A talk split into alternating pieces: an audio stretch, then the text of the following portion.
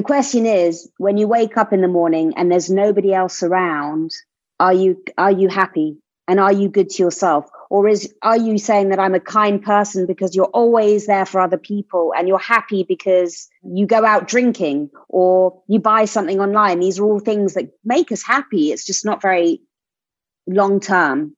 People need to really sit and think in your soul is your soul happy? Do you wake up excited by the day when you go and do a trivial act. I used to clean the house and be a bit resentful about doing it, going, oh, I've got to clean the house. Now right. I put my headphones on, I've got a house cleaning playlist, I turn it on full blast, and I am dancing and jumping up and down and making my house clean, not because I have to, but because I love myself so much. I want to sit in a beautiful, clean house because it's nice to me and it makes me happy. It's like it changes everything. You know, when you walk your dog, are you walking your dog and looking at your phone or thinking, God, I need to go home and doing this and this and this? Or are you looking at the sky? Are you interacting with your dog? Are you playing with your dog? Are you hugging the trees? You know, there's not one thing I don't do now from a place of joy and kindness. And that's not to say that you can't feel negative emotions. I still get sad, angry, anxious, but because I give myself permission to feel those things instead of numb them, they never last for long. I know how to feel them in the right way now. Welcome, visionaries, creators, innovators, entrepreneurs, leaders, and growth seekers of all types to the Passion Struck podcast. Hi, I'm John Miles, a peak performance coach, multi industry CEO, Navy veteran, and entrepreneur on a mission to make passion go viral for millions worldwide. And each week I do so by sharing with you an inspirational message in interviewing high achievers from all walks of life to unlock their secrets and lessons to becoming passion struck. The purpose of our show is to serve you, the listener, by giving you tips, tasks, and activities you can use to achieve peak performance and pursue passion driven life you have always wanted to have. Now, let's become passion struck. Welcome to today's episode of the Passion Struck podcast. I'm going to start today's episode out with a quote from Derek Hertz, who's a cancer survivor and author of the book Crush Cancer. And I found one of her quotes from this book really inspirational and a great setup for our discussion today. In it, she says, My life will never be the same after my experience. And truth be told, I don't want it to be. The fears I face, the growth I had, and the gratitude I learned from my experience is something I never want to forget. It's the something good that came out of the something bad. The important things in life become crystal clear when you hear the C word. When you're forced to look into the eyes of your kids and tell them, you've been diagnosed with cancer, it gets pretty real. But with the realness comes a deep sense of clarity that I hope will travel with me throughout the rest of my life. And that quote is very important because today's guest on the Passion Struck podcast is Saskia Lightstar, someone whom I met while I was researching authors of cancer books as my own sister was battling pancreatic cancer.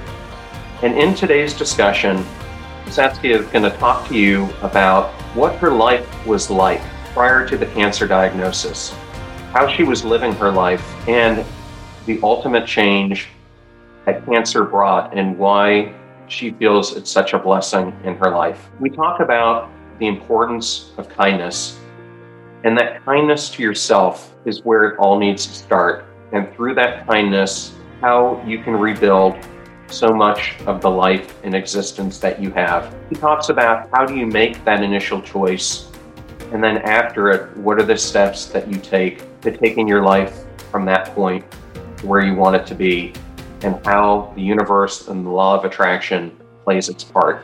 Now, let me tell you a little bit more about Saskia Lightstar. She is a cancer misfit, spiritual teacher, well being and happiness coach, and a very inspirational speaker. She screwed up everything in her life to get to where she is at today. And she'll tell you it took a lot of mistakes, failed businesses, divorces, and ultimately being diagnosed with cancer. That led for her to find the willingness to venture down a spiritual path and become the happiest and greatest version of herself she has ever known. After her treatment for breast cancer ended in 2013, she found herself struggling to move on. She had beaten cancer only to feel stuck and lost in a no man's land between who she was before the diagnosis and who she had become as a consequence of surviving the hell of treatment. He felt like a cancer misfit, healed physically, but struggling mentally and emotionally with the trauma she endured. Saskia made it her life purpose to make sure that no other cancer survivor would feel alone and lost in the darkness after treatment as she did. She wrote her book, The Cancer Misfit, as a guide to navigate life after treatment. She calls it a life raft for the next step of the journey because most people, doctors included, seem to believe that the cancer journey ends when the treatment does. But for many, that is when the struggle starts. Plagued by self hate and self low esteem for most of her life, Saskia has now found a happiness that you will hear about today in self love. She guides others now on how they also can be happier than they even dreamt possible. She is a testament to the fact you can feel lost or less than and still find a way to that place of happiness, confidence, and peace. Saskia calls herself a proud misfit a nonconformist brimming with optimism and a joy that's contagious. She can be usually found roaming the forests of London with her French bulldog, Barnaby LaFrench, who you'll meet as well on today's show. Now, let our journey begin.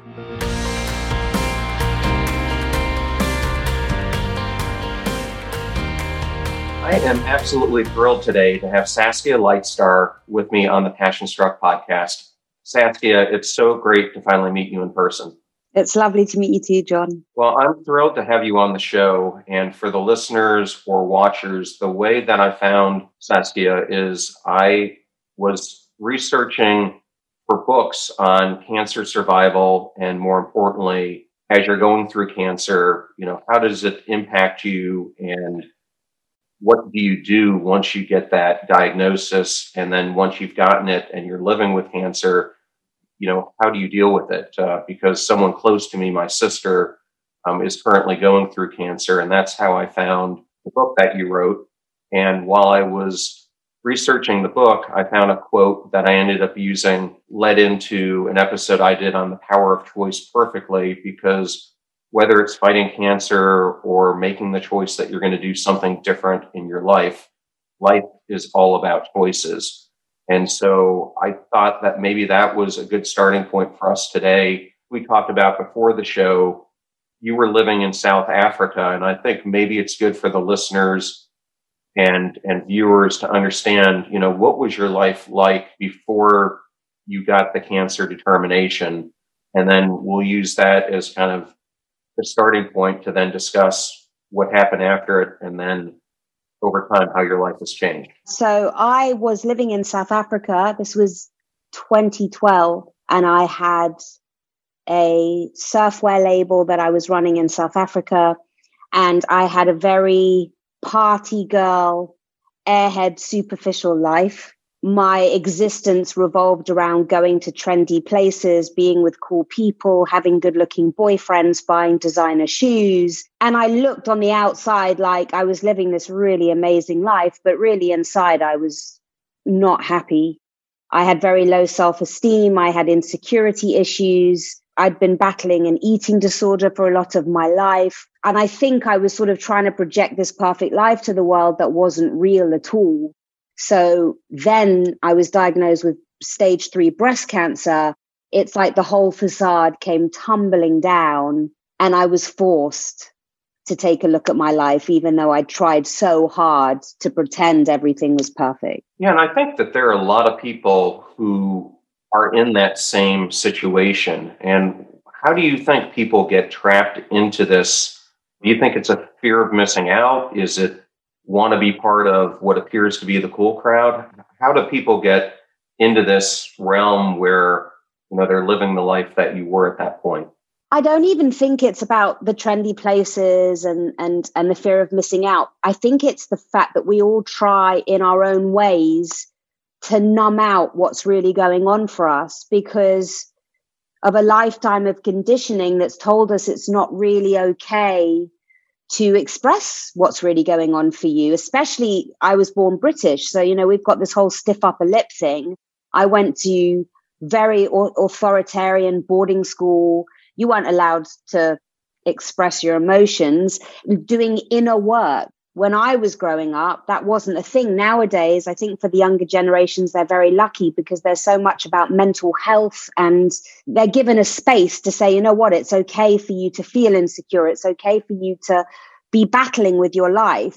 And I think whether it's alcoholism, whether it's partying, whether it's online shopping, we all find our tools and our methods to deny or just pretend so we don't have to look at what's really going on. Right. And, and so for you, you get hit with this diagnosis. And did you feel at that point that something was wrong? Or did you just happen to go in for a checkup and it was just hot at that moment? What, what were the events like leading up to it?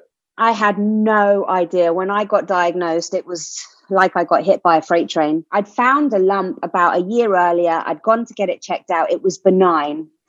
And my boyfriend at the time said, You might as well just get it removed. So I went to see a specialist just to say, Listen, I want to get this benign lump removed. And she did not have a good bedside manner because she said, Well, that's fine. I'm just wondering, I'm just worried about the cancerous tumor next to it. And that's how I found out.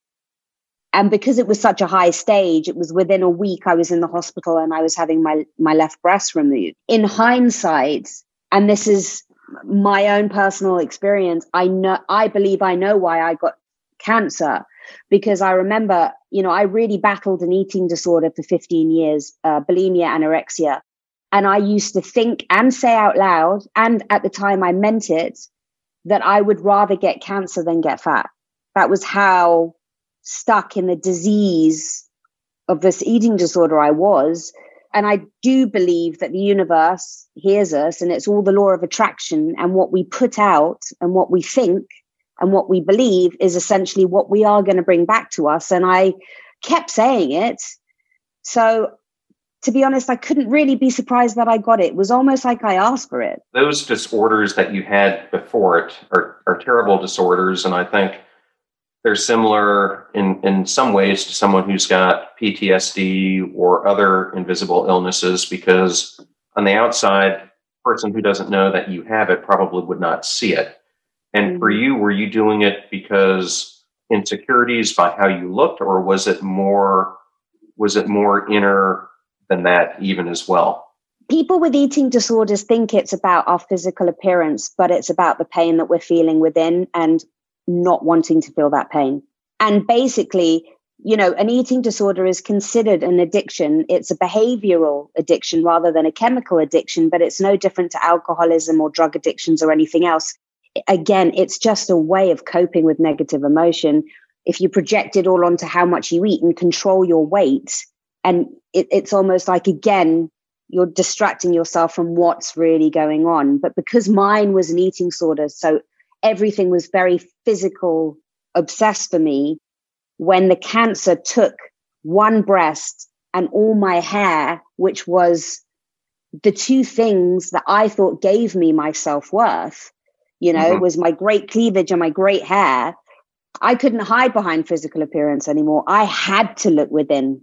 I gave myself self worth from outside appearance. When I didn't have that, I had to look within and try and find worth from somewhere else. Okay. And if someone at this point in time, before you had the cancer, knew you, how would they have described you? Like if they met you when you were out um, at a club or at a bar or something like that, were you kind of like the life of the party? Very, very, very much the life of the party, the instigator of all the fun, but at the same time, very selfish, very self centered. The whole world revolved around me. So when you were going through this, did you do it in South Africa or did you come back for treatment uh, the United Kingdom? No, I did the I had my um, cancer treatment in South Africa. You were with this group of friends that you thought you had at that time. What was their reaction like and more importantly support system like as you were going through this? Did you find that people you thought were friends weren't or how did that manifest itself? It's interesting. For a long time, I did think that. I thought that the friends I thought I had weren't my friends because I suddenly got this diagnosis and the party friends disappeared.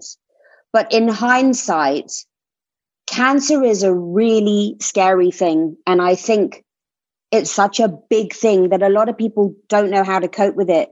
And sometimes people don't cope in the best way, but it doesn't mean they're bad people. Fear makes us do strange things. And I think now when I look back, a lot of people just, because I was this extreme party person and suddenly I was this shell of my former self, you know, bald, hiding at home, covering up all my mirrors, like, I think it was maybe too much for people uh, I was very lucky. My mum flew out from the UK and lived with me for six months and helped me through treatment. But it felt like a very lonely time. But I think more than anything, that's because it doesn't matter if you're surrounded by a hundred people when you're going through cancer treatment. It's such a personal experience. And as much as people offer their support, it's so personal, you know, that you essentially are still going through it by yourself. Well, I mean, be, having been in the room with someone who's getting chemotherapy, oftentimes they don't want another person in the room. But it, you know, it, it is a personal thing because you're you're having to live with the repercussions of it and how you feel afterwards, etc. And you know, it's hard to express to someone who's not gone through it what what that's like um, in any way. I um, and I think as we talked about before the show, um, you know, my sister's going through this right now, and is currently on her third round of hopefully her last six chemos, but she's on uh, an extremely powerful one because she has pancreatic cancer. Hopefully, they've gotten rid of all the cells, but they're trying to do the most robust that they possibly can. And for her, it completely wipes her out for about a, a, a week. Um, and mm-hmm. luckily, they're doing it in two week segments. But, you know, I think she feels isolation because when she's going through that, you know, she feels so bad. There's times she can't even barely get out of bed, um, etc., um, and feels constant fatigue. Things that I'm sure you went through as well. I think it's also important to note that it's equally hard for you, for for the people around the cancer patient, because you're watching your sister go through this, and I'm sure you want to be able to say something and know what to say but it's so impossibly hard to work out what that is you know? And i think we we place so much attention on the on the patient the person going through it. But i think it's important also to acknowledge that the people that love that person also are, are going through it and so helpless because there is nothing they can say. Well i in my case you know i'm one of these people who just can't sit back and just watch. So I remember after hearing her on the phone going to this appointment and you know she had not been feeling well for a couple weeks up to this but she thought she had you know maybe a, a bile duct issue. And then you know when you get the words you got pancreatic cancer you know your life flashes in front of you because the odds especially with that cancer are, are not yeah. good. Um, and i felt helpless. So the what i started to do was just all kinds of research. I call it in, pancreatic cancer because I started reading everything I could, you know, which is how I found your book and you. But also, I, you know, how do you change your eating habits? I, I went, one of the first things I did is, you know, I was lucky a couple years ago to interview uh, a doctor named Steven Gundry, who is one of the foremost experts in the world on uh, gut health. And so, you know, sometimes God, I think, puts people in your lives for certain reasons. So I, Absolutely. went directly to him and I said, you know, what should she change about her diet? And he goes, buy my book, tell her to read these two chapters. And so she changed her diet. Then I found, you know, homeopathic. Then, but I, but I hear exactly what you're saying because there was nothing I could do to help her. But I think, you know, because she was willing to let the universe help her, it, it ended up doing it and it's ended up saving her life. So I completely agree with what you said about the law of attraction. I actually did an episode on it and I focused on some of the positive things. You know, you could look at skier Lindsey Vonn, Will Smith, the actor, Conor McGregor, the, the fighter, Oprah Winfrey, you know, who all believe in their success is tied to the law of attraction. But as you brought out as well, if you are bringing negativity in your life, what do you think you're going to get in return? Negativity. Yeah. So you you get the cancer diagnosis, you're going through it, and sometimes people think, you know, once they've had cancer, it's it's it's over. Through that quote that I read to you and and is was in the intro to the show, he said that one of the things that she wanted to focus on is to make sure she remembered the feeling of what it was like to have cancer and to have that change that it caused in her be a lifelong aspect now. Is that something that you felt the same way about? And is that part of the reason you wrote the book? No. So I wrote the book, The Cancer Misfit, because what I went through, I couldn't find a book about. So from from my experience when i was diagnosed with cancer i describe it as i went into automatic i went into survival mode like my emotions shut off. It was like okay i've got cancer. I don't want to die. What do i do? And it was just it was almost like i was a robot. And i just did what i had to do. And i remember everyone going god you're so brave. And it wasn't that i was brave. It was just that i was numb and i wasn't feeling anything. And then the treatment ended, and the doctor said, Right, the treatment's over. You can go back to normal. So I did that because I thought, you know, I'm going to do what the doctor told me. And I tried to go back to normal. But there's no going back after cancer. And there is sure as hell no normal after cancer. So my battle was after treatment. I'd lost sense of who I was. I didn't know how to move on my life had been cancer treatment for two years. It had revolved around that. Suddenly, that was gone. And it was like, no doctor tells you what comes next. Nobody prepares you. Nobody says to you, listen, you might suddenly get overcome with emotion. Nothing. Treatment finishes. I go back to my life. I get suddenly, I'm not in survival mode anymore. And I get the tsunami of emotions that just knock me off my feet and I fell into a deep, deep depression after cancer. I would look life after tra- uh, treatment, support after treatment, and I couldn't find anything. There's so much for when you're diagnosed and you're going through it. And then suddenly, just because you finished the treatment, it's like you're done.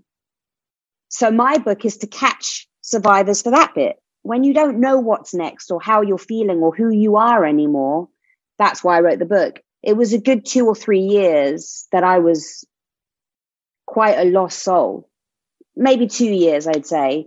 And it was that rock bottom for me that made me think, okay, you know what? I need to find a way out of this. And that's when my journey really began.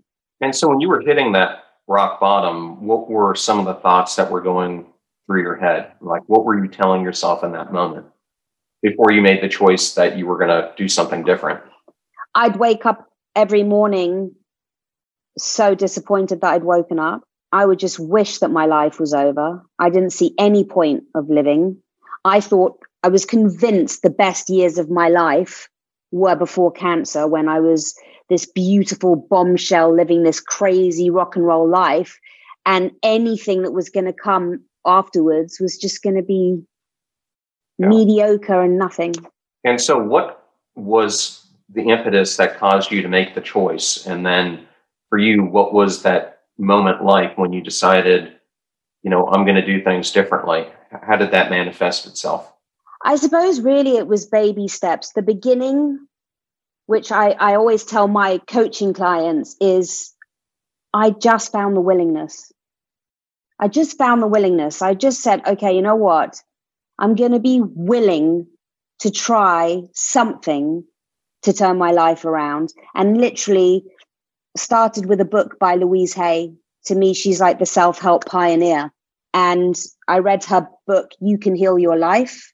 And I think that was sort of the very beginning of my journey into things mind, body, spirit, wellness, spirituality. And that was just my first step on the spiritual path. And I've never taken my foot off that path ever since. And that was probably what, six years ago, five years ago. So the motto I use for the show is I say you have to make a choice, work hard and every day and step into your sharp edges, do things each day that scare you.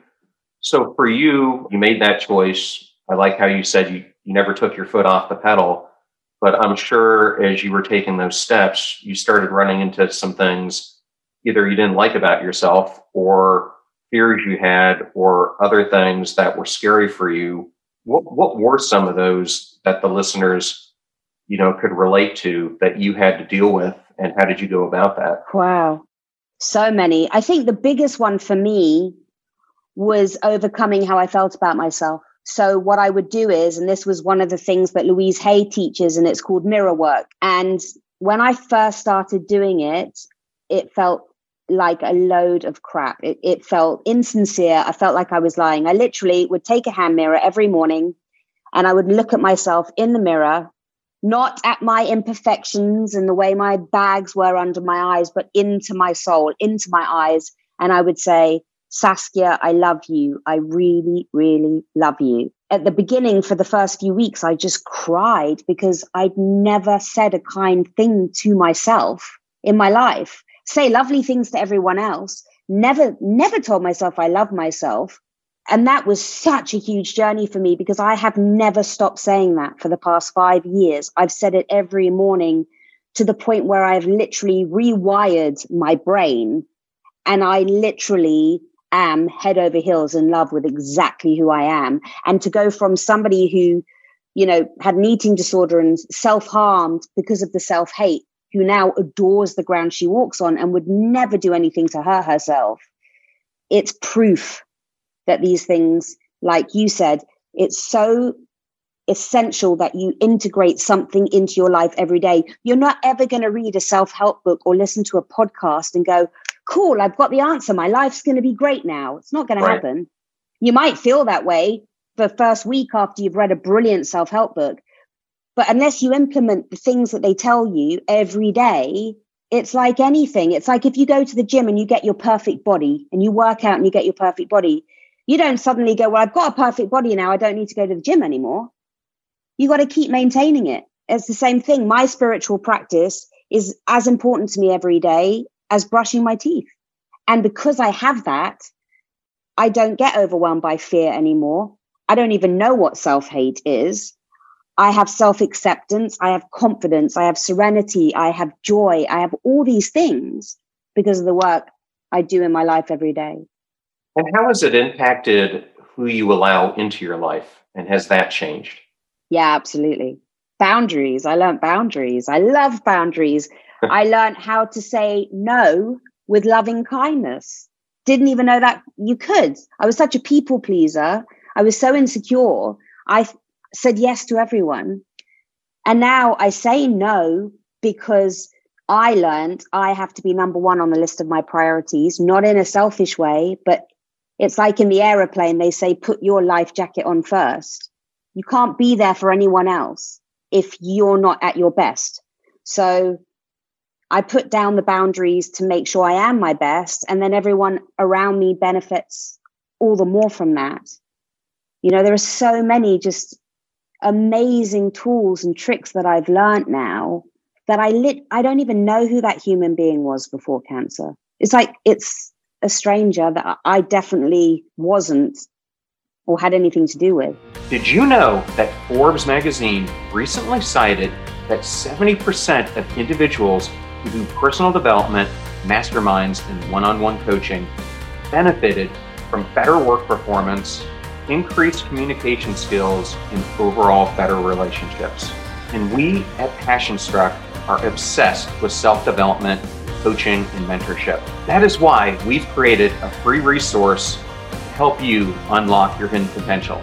Because people doing great things in business and life are just like you only they've had a coach along the way. And we've got that covered too. Let us show you the systems and frameworks that we teach growth minded individuals to help them step into their sharp edges, execute on their passion journeys, and get predictable results time and time again. Go to passionstruck.com slash coaching right now and let's get igniting.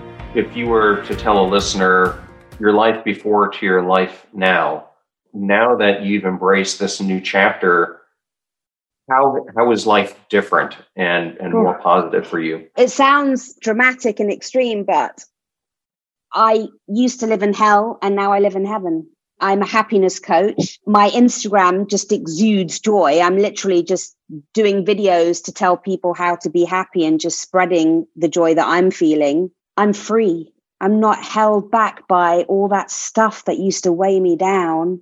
And because I believe in myself and I now believe anything is possible, crazily as it is, I read that Louise Hay book and now I am an author of Hay House, her publishing house. I'm one of the authors. That's that's the turnaround I did.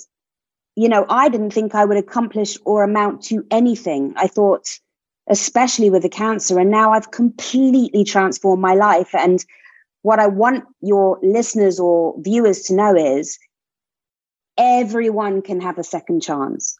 We all can do it. You can turn your life around. It doesn't matter what you've been through because if if I could, after all the crap and how I was just really a waste of space, that I've become an established coach and a Hay House author and happy. If I can do it, anyone can. And I want to inspire other people and give them hope because essentially all you need is hope. Well, that's great. And for those who may be listening or watching the podcast for the first time, um, I do these interviews that we put out on Tuesdays, and then on Fridays, I do personal messages that I call Momentum Fridays.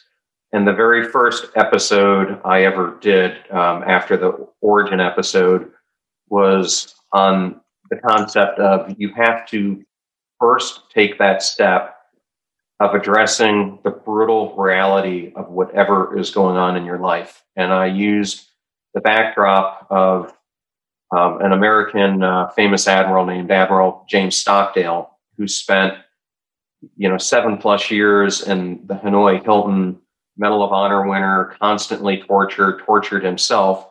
Yet uh, when I was at the Naval Academy, you know, he spoke to us and he said, you know, in retrospect, it's the same thing Senator John McCain said as well. They felt that that captivity was the best thing that ever happened to them, and oftentimes that's what cancer victims or people who've had serious illnesses say as well, because it forever changes the outlook and how they live their life. But yeah. until you're willing to face that brutal reality of what whatever is going on, whether it's an eating disorder, a drinking issue, you living a fake life, what, whatever it is, until you're willing to face it, which is why I made it the first episode, the other things can't happen. So, you know, the next thing to me is you got to make that choice and mm. you've done both and you know i think it's important for the listeners to hear is the other side of it is a life that you never thought you you could possibly have and you're now accomplishing things that you never would have thought possible before so if, if a listener is out there and they're kind of sitting back and going you know this sounds like a, a lot what would you tell them is like the starting point like how do you you know how do you get to that moment where you start telling yourself I love you. I mean, does, does it take reaching a low, or do you think someone can start today regardless of where they're at in their life? I do, it doesn't matter where you're at for sure. And what people have to realize is, unfortunately, in the world we live in, we've been spoiled. So we all expect instant gratification. Now you can just push buy now, and by the next day, you receive what you wanted transforming your inside and how you feel about yourself doesn't work like that. People stay in their comfort zone. The thing is, is happiness is right on the edge of your comfort zone. It's not very far out. It's like a tiptoe step out. But that's what people have to realize. So yes, at the beginning, when you brush your teeth in the morning and then you look in the mirror and say, I love you, your name, I really, really love you, you are going to feel like an idiot. You're going to feel incredibly uncomfortable and you're going to feel like you're lying to yourself. But if you are persistent and don't give up and keep doing it every day, one day, whether it be a month down the line or five months down the line, you're going to suddenly go, Get ready to supercharge your hiring experience with Indeed, our fantastic partner. We at PassionStruck are all about seeking smarter, more efficient ways to do things, and Indeed perfectly aligns with this philosophy when it comes to hiring. It's more than just a job site, it's a comprehensive platform that revolutionizes the way you find the perfect candidates. With its powerful matching engine and over 350 million global monthly visitors, Indeed streamlines the hiring process, bringing top talent straight to you. No more sifting through endless unqualified resumes. Indeed does the heavy lifting just for you. And what I love about Indeed is its ability to centralize all your hiring activities, from scheduling interviews and screening applicants to messaging candidates. It's all in one place. During my career, I've hired thousands of employees, and I only wish I had Indeed's efficiency and speed back then. And here's a fact that absolutely blows my mind 93% of employers, according to a recent survey, say Indeed delivers the best quality matches over other job sites. That's quality and speed hand in hand. And listeners of this show will get a $75 sponsored job credit to get your jobs more visibility at indeed.com slash passionstruck. Just go to indeed.com slash passionstruck right now and support our show by saying you heard about Indeed on this podcast. Indeed.com slash passionstruck. Terms and conditions apply. Need to hire? You need Indeed. I know all those discount codes are difficult to remember, so we put them all at passionstruck.com slash deals. Now, back to Passionstruck. Okay, I'm actually okay with saying that. And then from there, maybe another month down the line or another four months down the line, you're going to look in the mirror and go, wow, actually, you know what? I really dig myself. And it just builds and builds and builds. That's the thing. You can start anywhere. You can start with a self help book. As long as you, you know, 10 minutes of meditation a day. And if you're not into meditation, that's cool. We all have our own toolbox of what works for us. And I always say that to my clients. We go through different tools so they can find what works for them and use that. Well, I think that's great. And I tell my clients many of the same things because we're each different and you've got to find what works for you. Yeah. So now that you went through this and you wrote the book, what is the one thing or maybe handful of things that has really helped you ignite this new career that you have? What's caused it to to unleash itself in the way in the way that it has for you?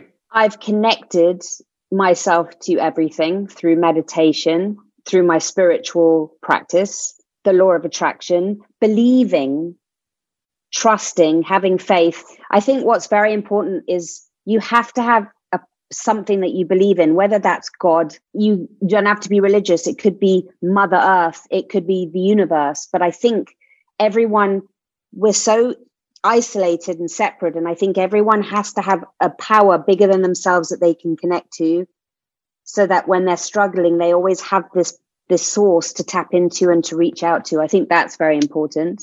Self belief more than anything. Because if you don't believe in yourself, how do you ever expect anybody else to? And the only reason I got that publishing deal was because I believed I would. That's it. I'm not the most incredible writer in the world, but I believed. And if you can't afford to let some seed of doubt, that inner critic is lying to you. My inner critic used to rule my life, everything. You sound like an idiot. You'll never amount to anything. You look crap in what you're wearing. I don't even hear my inner critic anymore because I know my inner critic is a liar and I don't have to pay any attention to it. So, if anyone out there, if you want to be somebody, if you want to do something, don't let your inner critic sabotage that. Just tell your inner critic to bugger off tune into your heart and keep doing what you want to do. Keep believing in yourself and you will make it happen. Yes, I was recently taking a course that went from February to the end of May, and it was with Florida State's School of Business.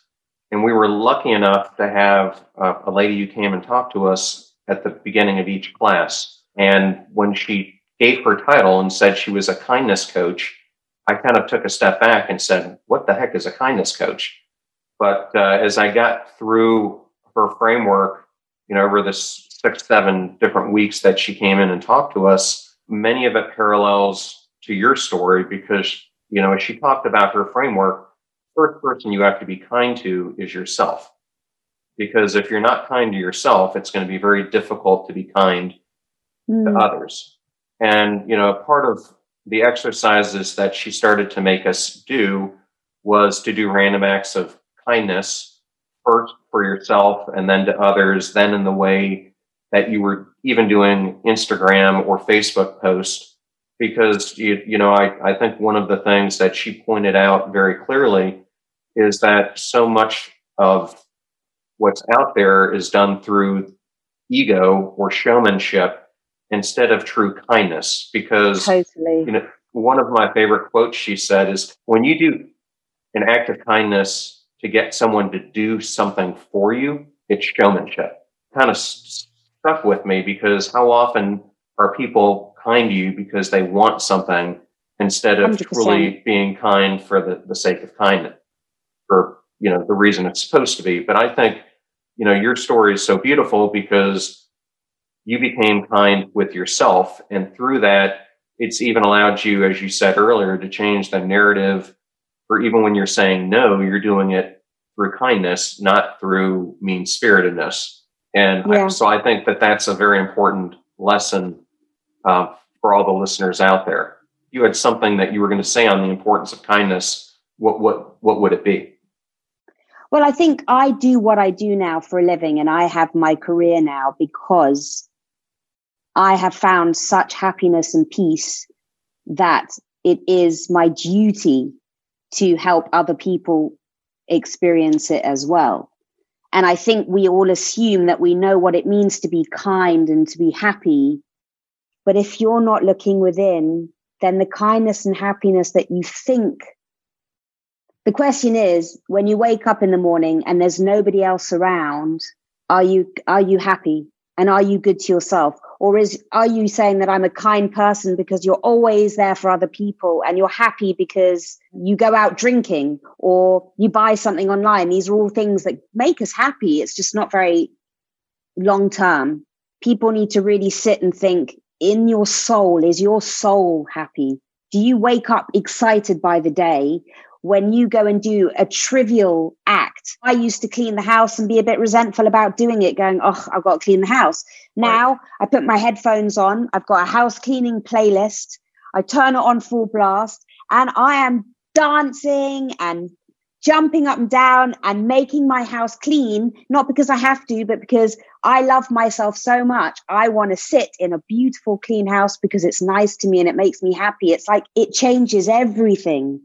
You know, when you walk your dog, are you walking your dog and looking at your phone or thinking, God, I need to go home and doing this and this and this? Or are you looking at the sky? Are you interacting with your dog? Are you playing with your dog? Are you hugging the trees? You know, there's not one thing I don't do now from a place of joy and kindness. And that's not to say that you can't feel negative emotions. I still get sad, angry, anxious, but because I give myself permission to feel those things instead of numb them, they never last for long.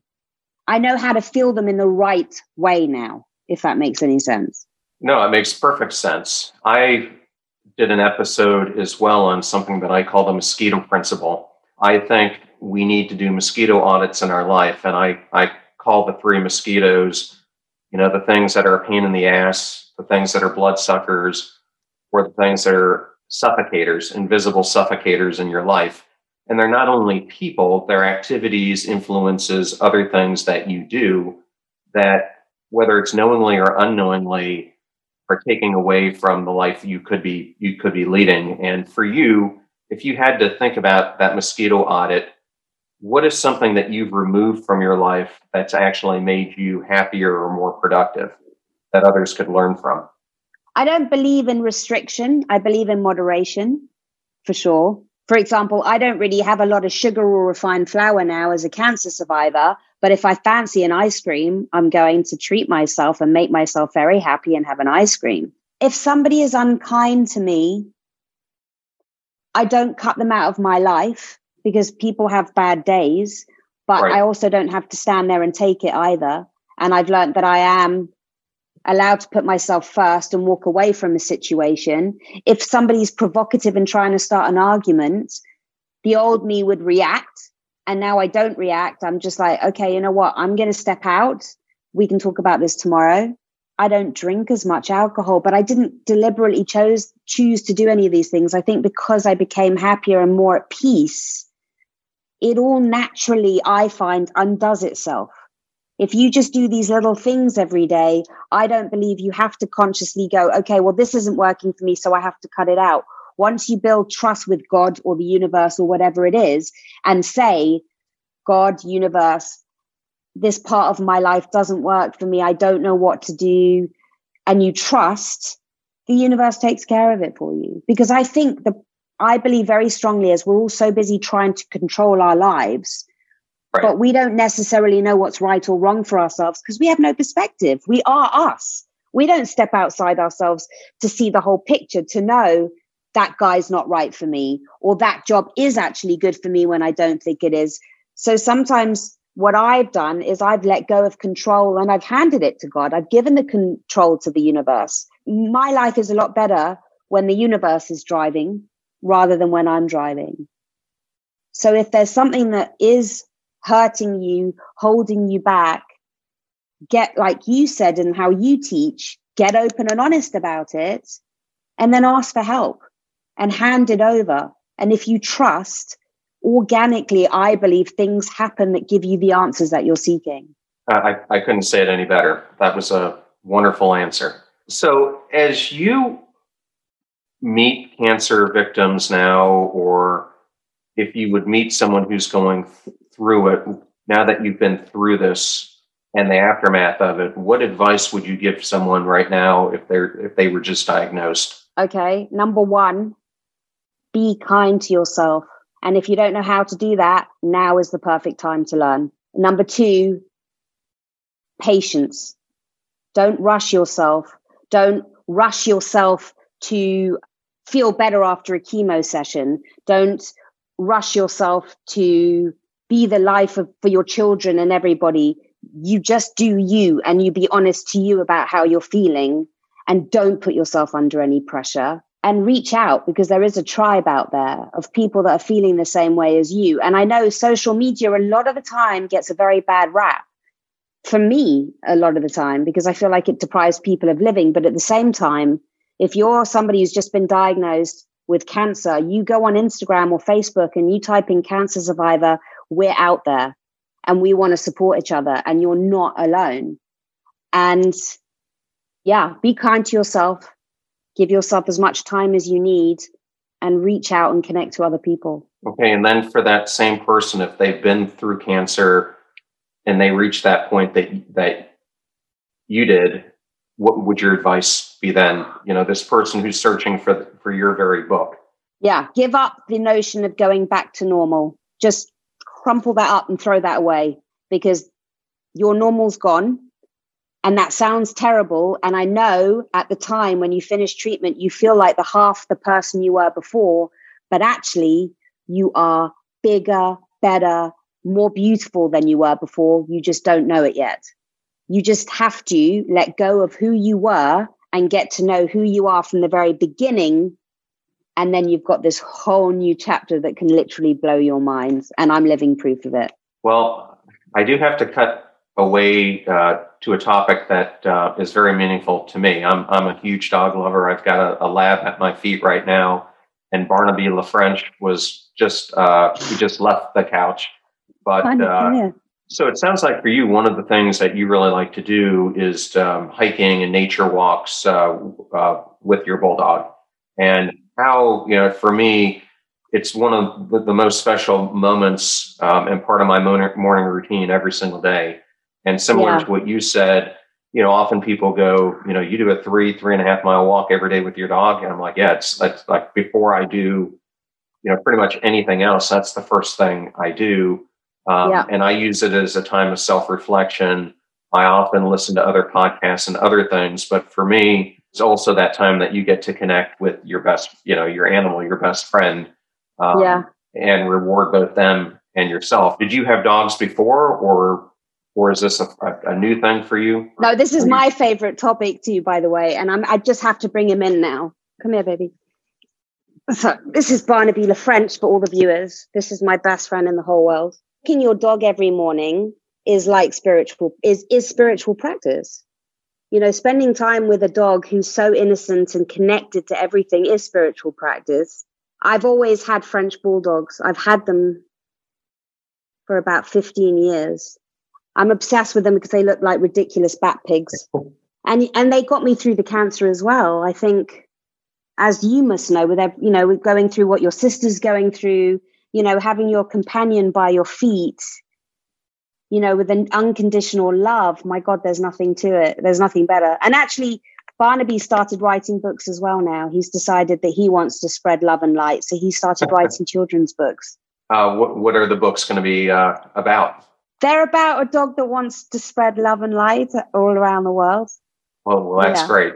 And how did you come up with his name? Barnaby LaFrench. Because I'm a bit of a kooky creative and I come up with stuff all the time. And I have to say, he's been competing with me on Instagram. He's got his own page and he's been trying to beat me on Instagram. And I think he's actually going to do it because he's far cuter than I am. I'll, I'll have to, I will definitely have to look him up on Instagram. Yeah, you have to. Absolutely. Well, from that standpoint, if someone wants to follow Barnaby LaFrench or yourself, what are some different ways that people can get in contact with both of you? They're on Instagram, it's saskia.lightstar or Barnaby LaFrench. And then my website is saskialightstar.com. Yeah, if anybody just Google Saskia Lightstar, you'll find me because I'm pretty much make sure I'm everywhere because I'm trying to spread as much love and light as possible and wherever I am, he's always with me because he's like we're a bit, we're a bit more like ET and Elliott. We're um, yeah, we're quite inseparable.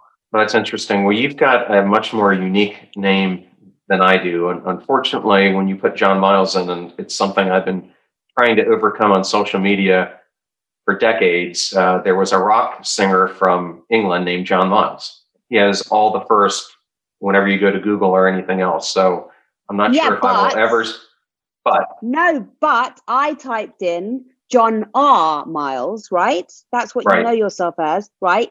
And you were up there at the top.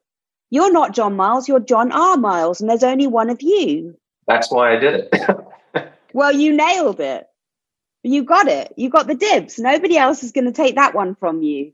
He's he's just boring John Miles. You're John R. Miles. Well, I, I, do have a great story. I, my my dad goes by Jack, and uh, his his name is John.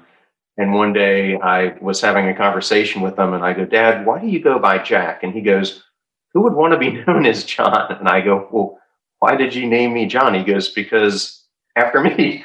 I can't use how Jack either because you've already used it. I'm like, how does that logic work at all? That's funny. Well, well, I'm going to end today's session uh, by doing a quick lightning round of, of questions for you. And I would just okay.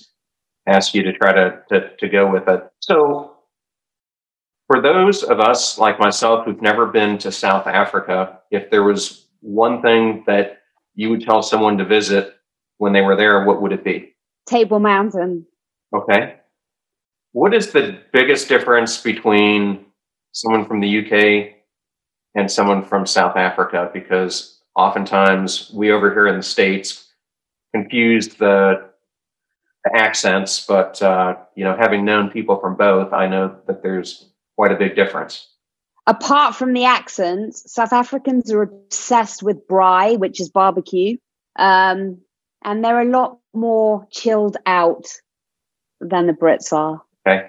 One question I always like to ask is if you somehow were nominated to be on the mission to Mars, and when you went there, uh, being one of the first people who stepped foot on the planet, you could implement one law, regulation, whatever it may may be. Uh, what would you put in place for this new humanity uh, that would be on the planet? Easy. Any form of racism or discrimination of any kind is illegal and punishable by putting them in a cannon and blowing them off the planet. And if there was one person who's meant uh, more to you on this journey than any other, who would that be and why? Ram Dass, who is no longer with us, but without doubt was the most beautiful person on the whole planet and I try every day to just try and get this close to how amazing of a human he was. Okay. And on that line, if there was someone who you haven't met before, whether they're living or deceased, who would that be and why? Louise Hay to say thank you very much for changing my life. Okay. Well, that's great. Well, thank you so much for being on the show and, you know, sharing, you know, some very deeply personal things about yourself that I think any listener or watcher can learn from because I, I think you summed it up very eloquently that it, you don't have to be at your low point. You could be wherever you are in your life. And the most important thing is to start showing personal kindness to yourself and start making the choice that you can live your life in a different way. So I'm very grateful for your message today. Thank you very much for coming on the show. Thank you so much for having me. I'm very, very grateful that you thought of me and you included me. And thank you for the work that you do because it's amazing. Okay. Well, thank you very much. That was a tremendous episode with Saskia Lightstar. And she touched on so many aspects of the lessons that I have been trying to unpack all along the way with the Passion Struck podcast. We talked about one of my first episodes that I did episode four, my first solo Momentum Friday, where I discussed coming to grips with the brutal reality of whatever you're facing in life. We also talked about another episode that I did on the concept of the mosquito principle and why conducting a mosquito audit is so important in your life. And I'm following up that mosquito audit episode with a requested episode on what do you do when you find that friends or relationship are toxic or you're just outgrowing them. And it's another one that you'll want to tune in as well. We then talk about the law of attraction and how putting yourself in the right place with the universe can make such a profound difference on you receiving the life that you want. Another episode that I did where I talked about life through the universe and what it's done to some very prominent people and how it can also impact your life. I was very touched to have Saskia on the show today of hope, kindness, and self love will touch someone out there.